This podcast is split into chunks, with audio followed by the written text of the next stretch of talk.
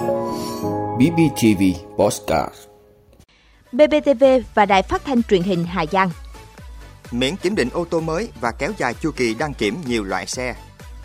Giá dứa tăng mạnh, nông dân lãi hàng trăm triệu. Trên 11.000 thành viên các đoàn thể thao tham dự SEA Games 32. Chuyến thăm lịch sử của Thủ tướng Nhật Bản tới Ukraine. Đó là những thông tin sẽ có trong 5 phút tối nay ngày 22 tháng 3 của BBTV. Mời quý vị cùng theo dõi. Thưa quý vị, tiếp tục chuyến công tác tại các tỉnh phía Bắc. Sáng nay ngày 22 tháng 3, đoàn công tác của Đài Phát thanh Truyền hình và Báo Bình Phước BBTV tiếp tục thăm và làm việc với Đài Phát thanh Truyền hình tỉnh Hà Giang. Tỉnh Hà Giang có gần 1 triệu dân với 22 thành phần dân tộc sinh sống, trong đó nhiều nhất là dân tộc Hơ Mông với 32%. Tiếp đến là các dân tộc Tày Giao, dân tộc Kinh chỉ chiếm trên 13% dân số toàn tỉnh. Đài phát thanh truyền hình tỉnh Hà Giang ưu tiên thực hiện nhiều chương trình văn hóa giải trí nhằm giữ gìn và phát huy bản sắc văn hóa các dân tộc thiểu số, xóa bỏ các hủ tục lạc hậu, để mạnh tuyên truyền phổ biến các chính sách dân tộc miền núi, giữ gìn an ninh chính trị, trật tự an toàn xã hội. Mặc dù gặp nhiều khó khăn trong quá trình tác nghiệp do địa bàn rộng, vùng cao, núi đá, song các phóng viên, biên tập viên của Đài Phát thanh Truyền hình tỉnh Hà Giang không ngừng tác nghiệp đa năng, đổi mới hình thức, nội dung, các sản phẩm báo chí. Tại buổi làm việc, lãnh đạo hai đơn vị thống nhất trong thời gian tới sẽ tăng cường trao đổi, hợp tác sản xuất các chương trình phát thanh truyền hình nhằm mở rộng thông tin, nâng cao chất lượng các sản phẩm báo chí để phục vụ khán giả, độc giả, nhất là bà con đồng bào các dân tộc phía Bắc đang sinh sống và làm việc tại Bình Phước và ngược lại.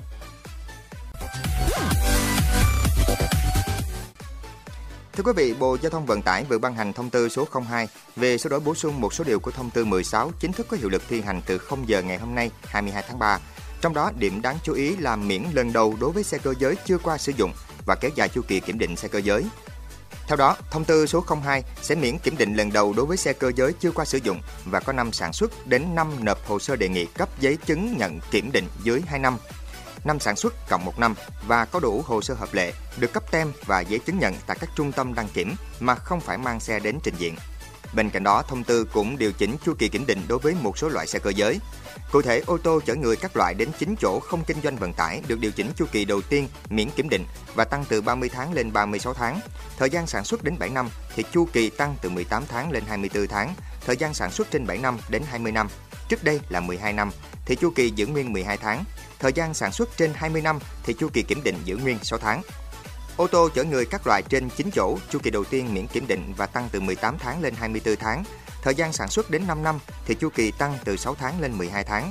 Thời gian sản xuất trên 5 năm thì chu kỳ giữ nguyên 6 tháng. Nhóm ô tô tải các loại, ô tô đầu kéo có thời gian sản xuất từ 20 năm trở lên, kể cả ô tô tải, ô tô đầu kéo đã cải tạo thành ô tô chuyên dùng. Ô tô tải được cải tạo chuyển đổi công năng từ ô tô chở người có thời gian sản xuất từ 15 năm trở lên, được kéo dài chu kỳ kiểm định từ 3 tháng lên 6 tháng. Bên cạnh đó, thông tư mới cũng điều chỉnh một số nội dung nhằm giảm thiểu thủ tục, chi phí và thời gian cho người dân và doanh nghiệp. Thưa quý vị, tại Tiền Giang hiện giá dứa thương phẩm đang tăng mạnh, nông dân thu lãi hàng trăm triệu đồng một hecta. Tính đến đầu tuần này, nông dân địa phương đã thu hoạch đầu vụ được hơn 3.000 hecta với sản lượng trên 60.000 tấn quả, cung ứng thị trường trong nước và chế biến xuất khẩu.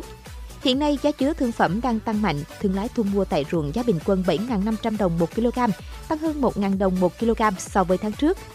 Thời điểm này, người dân thu hoạch đạt giá trị khoảng 150 triệu đồng một hecta, trừ chi phí còn lãi khoảng 100 triệu đồng một hecta. Tại xã Thành Mỹ, có hộ lãi ròng gần 500 triệu đồng.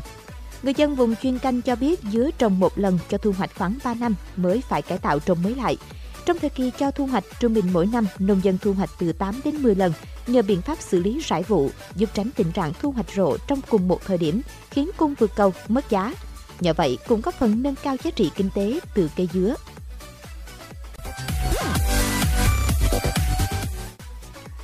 Thưa quý vị, theo phóng viên thông tấn xã Việt Nam tại Phnom Penh, số liệu sơ bộ mới công bố cho thấy 11.453 thành viên của các đoàn thể thao tới từ 10 nước thành viên Hiệp hội các quốc gia Đông Nam Á ASEAN và Đông Timor sẽ tham gia Đại hội Thể thao Đông Nam Á lần thứ 32, SEA Games 32 và Đại hội Thể thao Người Khuyết tật Đông Nam Á lần thứ 12, ASEAN Paragame 12 sắp diễn ra tại Vương quốc Campuchia.